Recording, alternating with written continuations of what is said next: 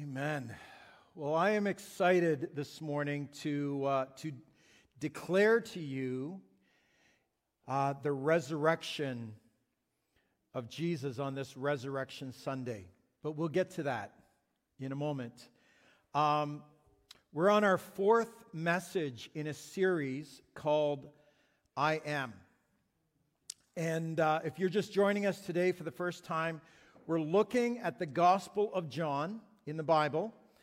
John brilliantly put together um, uh, his gospel with a very clear intention. And that intention is he wants you to believe that Jesus Christ is the Son of God. That's his, his goal. Um, and John, in doing that, for us, he, he selects out for us seven miracles. John calls them signs. Seven miracles, of all the miracles that Jesus did, seven of them um, that he believes shows most clearly who Jesus is. And he also records Jesus making claims using the divine name, Yahweh. The name that God gave to Moses when Moses said, Who shall I tell the Israelites is sending me? And God said, Yahweh, I am. Tell them I am is sending you. And John records a number of times, but seven of the times that he uses this phrase coming out of Jesus' mouth, um, there, there are seven claims of different aspects of Jesus' divinity, that Jesus is God. So we've already looked at Jesus saying, I am the true vine, at Jesus saying, I am the light of the world, and at Jesus saying, I am the bread of life. Today, we're going to look at Jesus saying, I am the resurrection and the life. And so, as I said, John's goal, he says his goal at the end of his gospel, near the end of his gospel, he make, he, there's, no, there's no hiding it, there's no bones about it. This is exactly what John wants as you read his gospel. Jesus performed many other signs in the presence of his disciples, which are not recorded in this book, but these are written that you may believe Jesus is the Messiah, the Son of God, and that by believing in him you may have life in his name.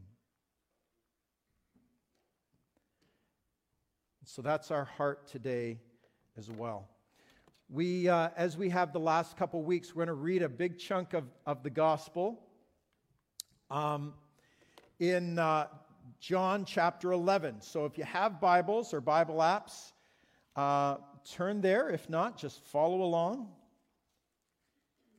You guys are good listeners, right?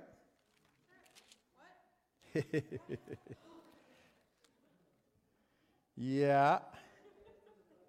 Always a heckler. All right. So, John 11. Now, a man named Lazarus was sick. He was from Bethany the village of Mary and her sister Martha. So he was, he was actually their brother as well. So this, this Mary, verse 2, this Mary, whose brother Lazarus now lay sick, was the same one who poured perfume on the Lord and wiped his feet with her hair. John's giving us a little, a little uh, Spoiler, because that doesn't happen till the next chapter, but, uh, but he says that this is that Mary, right? So the sisters sent word to Jesus Lord, the one you love, your dear friend Lazarus, is sick. When he heard this, Jesus said, This sickness will not end in death. No, it is for God's glory so that God's Son may be glorified through it. Now, Jesus loved Martha and her sister and Lazarus. So when he heard Lazarus was sick, he stayed where he was two more days. That sentence doesn't even make sense, does it? he gets word that they're sick. It says he loved the family, he loved Lazarus and Martha and Mary, and so he stayed two more days where he was. He didn't jump on his turbocharged camel and get there as fast as he could. He stayed two more days. Hmm. And then he said to his disciples, Let's go back to Judea. But, Rabbi, and Judea is where Martha and Mary and Lazarus are. But, Rabbi, they said, a short while ago, the Jews there, the Jewish leaders there, tried to stone you, and yet you are going back? Jesus answered, Are there not 12 hours of daylight? Anyone who walks in the daytime will not stumble, for they see by this world's light. It is when a person walks at night that they stumble, for they have no light. I think what Jesus was saying there is my path is clearly lit for me. I know what the Father wants me to do, and I have to do what He calls me to do, even if it looks scary. After he had said this, he went on to tell them, Our friend Lazarus has fallen asleep, but I'm going there to wake him up. His disciples replied, Lord, if he sleeps, he'll get better. Jesus had been speaking of his death, but his disciples thought he meant natural sleep. So then he told them plainly, Lazarus is dead. And for your sake, I'm glad I was not there, so you may believe. Hear that? Right? Um, this is, this is John. John plucks out those words because this is, this is John's goal. It's Jesus' goal that we may believe, that we may see him as he is, see that this is no ordinary man, and what he does are no ordinary parlor tricks, but this is the Son of God doing God things. And if you see him at work, you will believe. Jesus says, But let us go to him. Then Thomas, also known as Didymus, said to the rest of the disciples, Let's go that we may die with him. Thomas, always encouraging, eh? On his arrival, Jesus found that Lazarus had already been in the tomb for four days. Now, Bethany was less than two miles, or about three just over three kilometers, from Jerusalem. And many Jews had come to Martha and Mary to comfort them in the loss of their brother. So they're respected, they are known, they are loved by people in the region, they're connected, right? When Martha heard that Jesus was coming, when Martha heard, so he's coming towards the town, he doesn't even get into town yet. She heard that Jesus was coming. She went out to meet him, but Mary stayed at home. Lord, Martha said to Jesus, if you had been here, my brother would not have died. But I know that even now God will give you whatever you ask. I'm going to read that again. Lord, Martha said to Jesus, if you had been here, my brother would not have died. But I know that even now God will give you whatever you ask. Now, that sounds, the last phrase there sounds like she's full of faith, but you buy a plane ticket to fly to Malibu, where you're going to spend the rest of your life in sun and luxury. But the ticket has a, has a four hour layover in Chicago. Right? Now, when you tell your friends and your relatives all about the exciting news, you know, all that's going to happen, do you say, I'm going to Chicago? No, you, you probably don't even mention it, but if you do, it's in passing because what you have in mind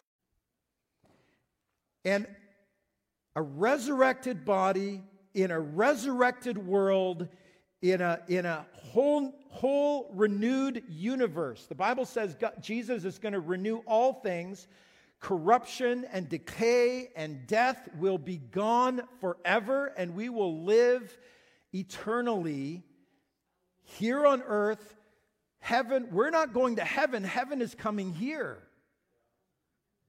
Heaven is coming here. That's what the Bible says. I saw the New Jerusalem coming down out of heaven, and God's dwelling place would be with man. It's what the Bible says.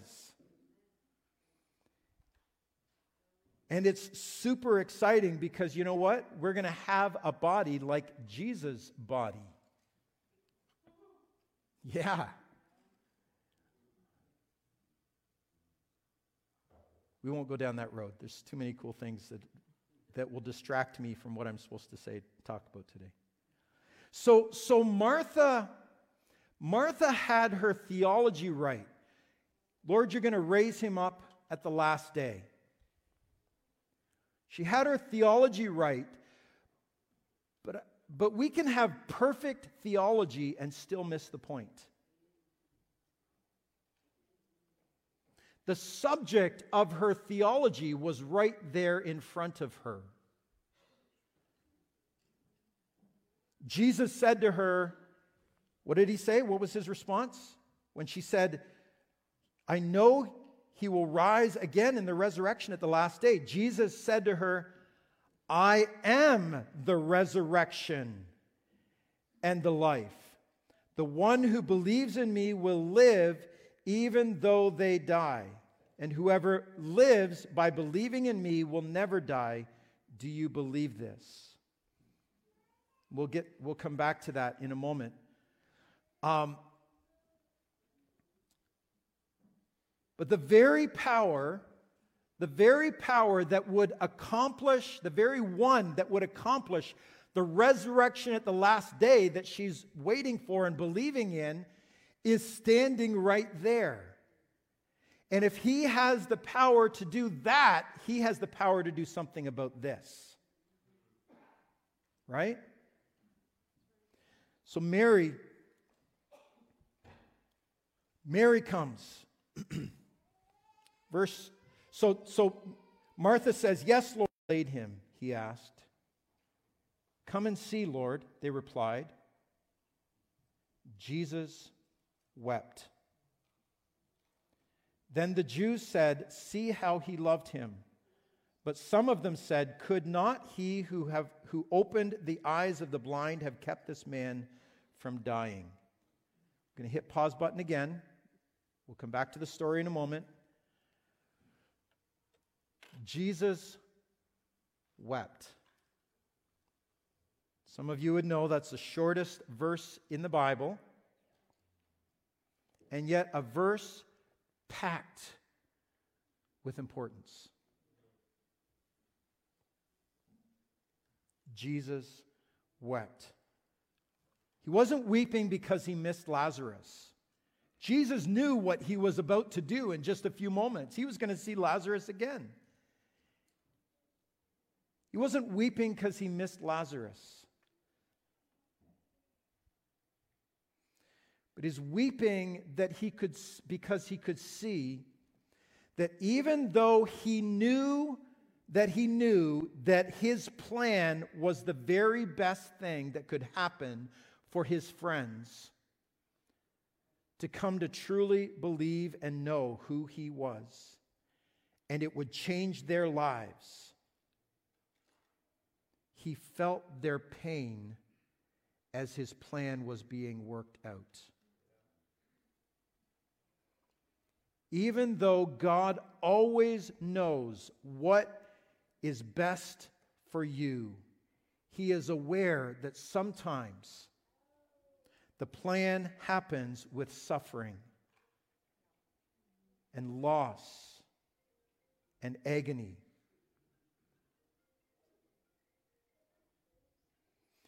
But know that God suffers with you.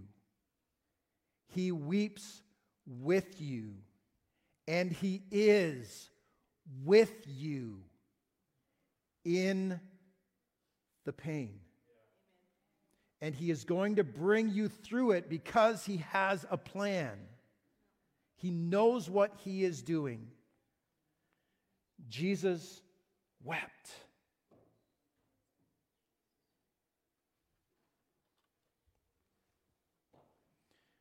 Verse 38 Jesus, once more deeply moved, came to the tomb. It was a cave with a stone laid across the entrance. Take away the stone, he said. But Lord, said Martha, the sister of the dead man, by this time there is a bad odor, for he has been there four days. Or the King James Version says, By this time he stinketh right? There's a bad odor. He's been there for four days. then Jesus said, Did I not tell you that if you believe, you will see the glory of God? So they took away the stone. Then Jesus looked up and said, Father, I thank you that you have heard me. I know that you always hear me, but I said this for the benefit of the people standing here, that they may believe that you sent me. When he had said this, Jesus called out in a loud voice, Lazarus, come out. The dead man came out. His hands and feet were wrapped with strips of linen and cloth around his face. Jesus said to them, Take the grave clothes off and let him go. Right? Wow. Wow, wow, wow. Lazarus comes out looking like a mummy, but he's alive. He's alive. And, and we read later in the gospel, he's, he's throwing a party and having dinner with Jesus and other friends. And,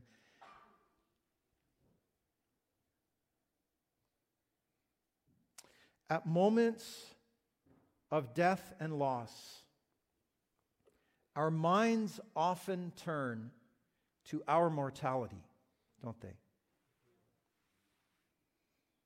To, to the purpose of our lives.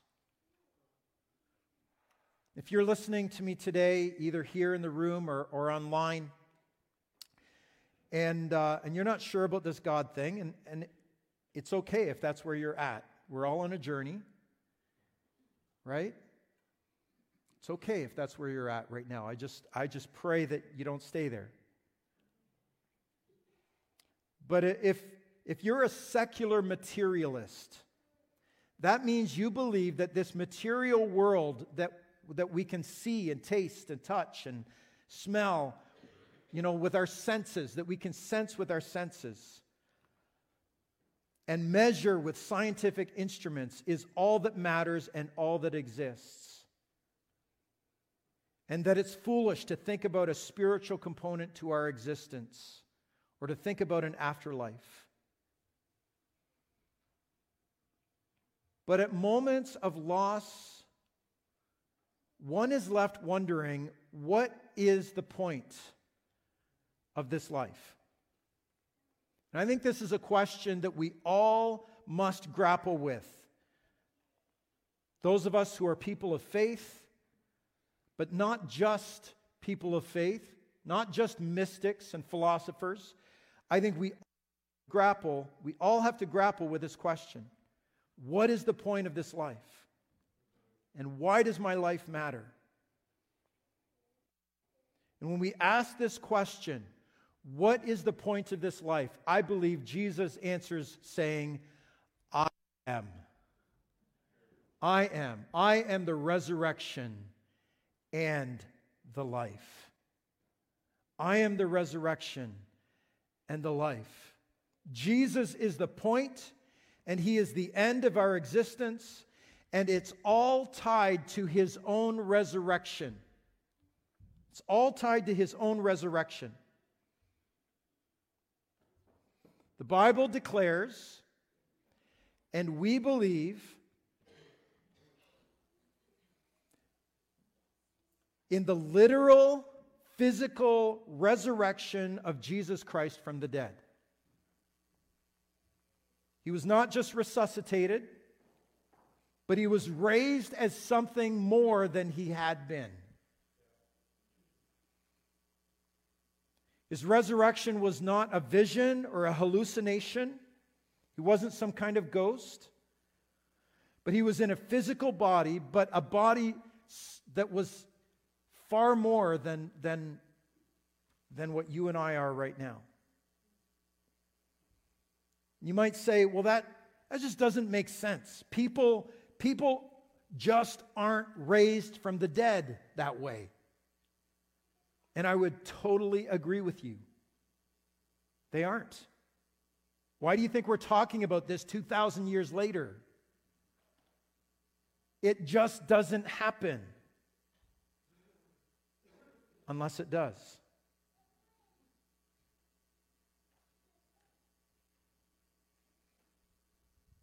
The resurrection of Jesus was a unique event in history. And the reason that we're still talking about it today is that, is that um, because it is so unique.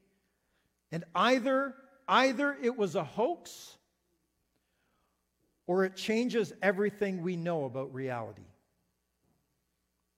Those are your options. Either it was a hoax or it changes everything. John, in his gospel, and we, as followers of Jesus today, say that it is real and we're willing to stake everything on that one event. If Christ is not raised, Christianity has nothing to say and nothing to offer. That's a bold statement. But I will say today that if Christ is not raised, if he was not raised, if he is not alive today, I've got nothing to say to you that will help you. 1 Corinthians 15, verse 12 to 14 says, tells us that, that, that all of Christianity is, is, is built on this one thing. But if Christ is preached, Paul writes, but if it is preached that Christ has been raised from the dead, how can some of you say there is no resurrection of the dead? If there is no resurrection of the dead, then not even Christ has been raised. And if Christ has not been raised, our preaching is useless, and so is your faith. Might as well pack up and go home. If Christ has been raised, then he is God. He is the I am, and the implications of this are far reaching. That last bit is my words, not John's. if Christ has indeed been raised, then he is God and he is the I am, and the implications are far reaching. Paul goes on to write, But Christ has indeed been raised from the dead, the first fruits of those who have fallen asleep or died. For since death came through a man, the resurrection of the dead also comes through a man. For as in Adam all die, so in Christ all will be made alive. Christ, this says Christ is the first fruits.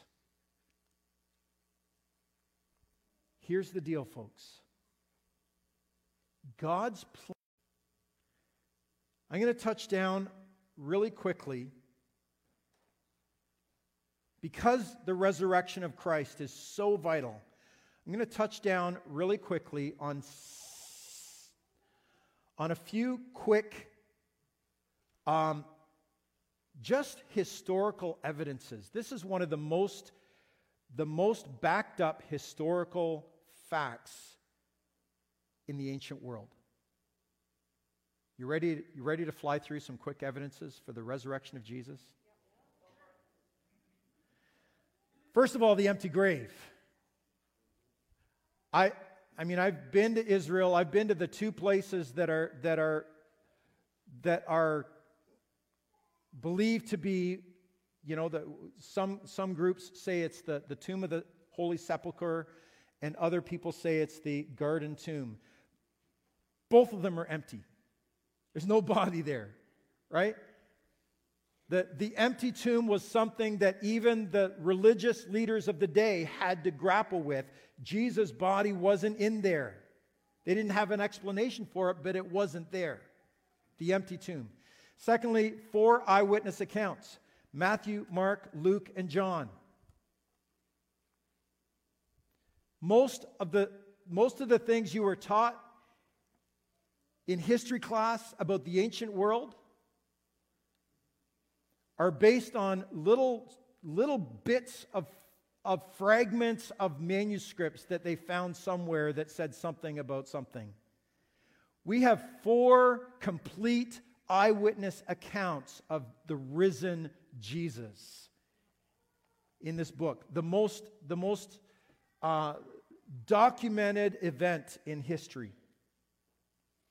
Um, hundreds of witnesses. Paul, Paul writes in 1 Corinthians 15, and he talks about, you know, he, was, he, he came to see the, disciple, the, the, the 12 disciples, and he came to see me, and he came to see his brother James, and after that, over 500 uh, people saw him at the same time.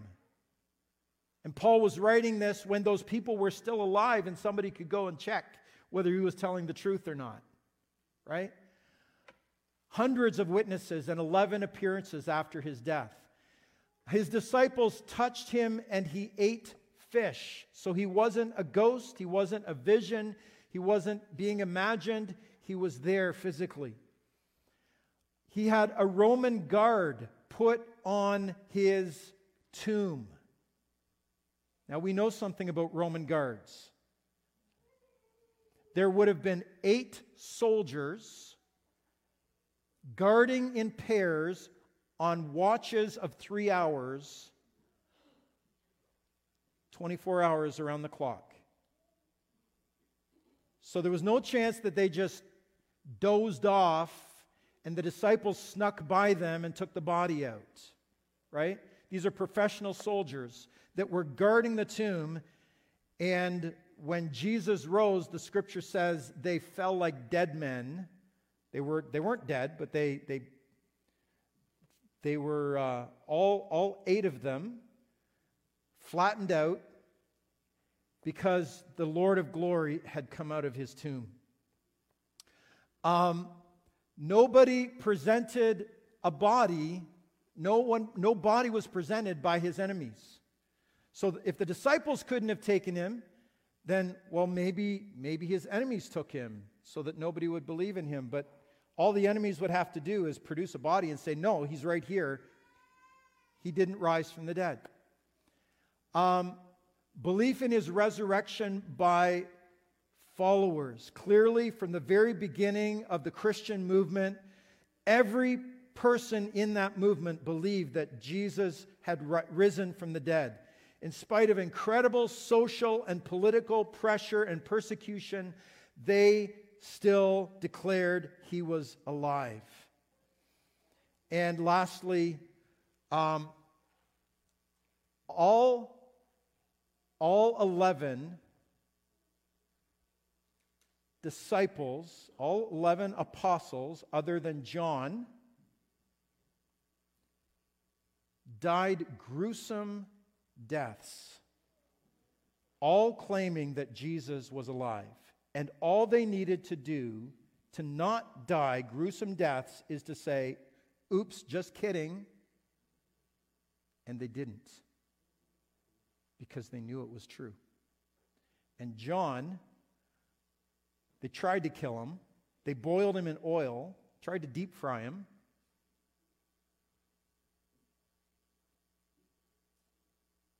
And he said, No, he's alive and I wrote a book about it. Go read it. Right?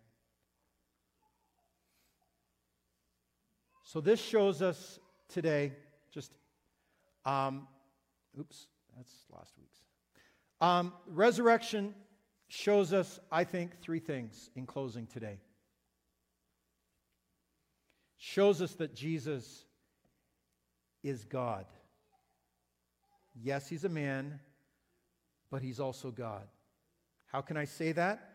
Paul writes in Romans 1, verse 2, talking about the gospel, the good news of Jesus, and he speaks of the gospel regarding God's Son, who, as to his earthly life, was a descendant of David, and who, through the Spirit of holiness, was appointed the Son of God in power by his resurrection from the dead. So, John, so Paul is saying it was Jesus' resurrection that sealed it. This is God. Right? Um, shows that, that death, Jesus' resurrection shows us that death is defeated. Um, in 1 Corinthians 15, uh, starting in verse 51, listen, I tell you a mystery, it says. We will not all sleep, but we will all be changed. In other words, we won't all die. Those who are still living when Jesus returns won't die. They'll be, but we will all be changed in a flash, in the twinkling of an eye, at the last trumpet. For the trumpet will sound, the dead will be raised imperishable, and we will all be changed. For the perishable must clothe itself with the imperishable, and the mortal with immortality. And when the perishable has been clothed with the imperishable, and the mortal with immortality, then the saying that is written will come true Death has been swallowed up in victory. Where, O death, is your victory? Where, O death, is your sting? The sting of death is sin, and the power of sin is the law. But thanks be to God, Paul says, he gives us the victory through our Lord Jesus Christ. That's where we're headed. That's what's coming for those who trust in the risen Christ. And lastly, it shows that Jesus can give eternal life. And that's not just something that we wait for someday, but it actually starts now actually starts now. Colossians 2:12 says that we having been buried with him in baptism in which you were also raised with him through your faith in the working of God who raised him from the dead. Right? In our baptism we identify with Jesus' death and we are raised to eternal life that starts now and never ends. Amen? And so I declare to you today the resurrection of our Savior. Jesus, Jesus died, he was buried. His death showed that he was human. His resurrection showed that he is also God. Amen? And He, uh, he has life for you today if you trust in Him, if you believe in Him. Let's stand.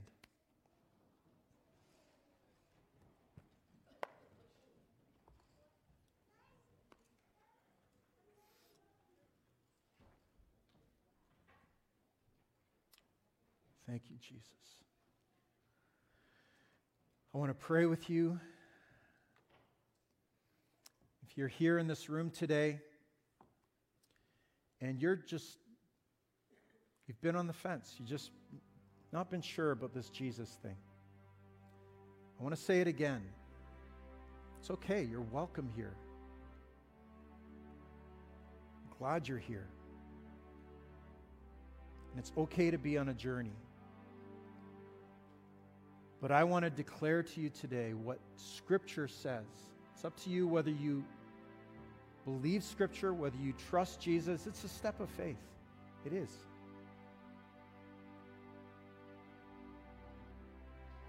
But I want to declare to you that the Bible says Jesus was raised from the dead. And I want to and I want to say to you, I'm willing and the Bible is even willing to stake everything on that one truth. So I urge you to not just dismiss it without examining it. Because if it's not true, it's, it's not worth your time. But if it is true, it's worth everything. So, whether you're here in this room or online watching today, I want to pray with you that God would show himself to you because he does that. So, Father, I thank you. Thank you for your love. Thank you for your faithfulness. Thank you that you sent Jesus into this world to show us how good you are, to show us how much you love us. But not just that, to actually bear our sin on the cross so that we could be forgiven and healed and set free. We give you thanks today. And I pray for every person that's hearing this message today. It's maybe still wondering and maybe still on the fence. God, I pray that you'd give them the courage to just even give you a try. Open their hearts to you. And God, I pray that you would show yourself to them, reveal yourself, show them who you are.